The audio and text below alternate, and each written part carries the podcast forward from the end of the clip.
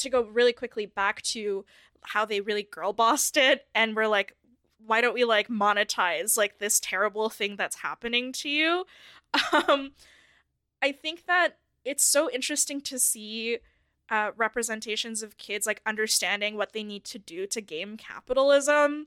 and just like how Mei's like actually the, the the movie introduces that she's a little bit of a mogul, that she's a little bit of a girl boss. She like she knows what she's doing. Um that these kids like their main like their main drive is to like make as much money as possible because the tickets are like $200 or something is another detail I thought was so fascinating like how can I take this like really traumatic thing about myself and transform it into something lucrative? Um, and I think that's something that a lot of people of color, a lot of minorities have to do, where they're like, okay, um,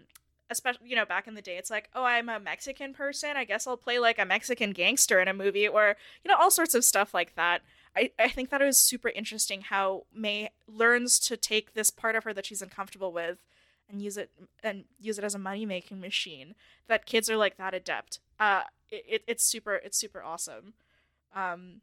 and really like thought thoughtful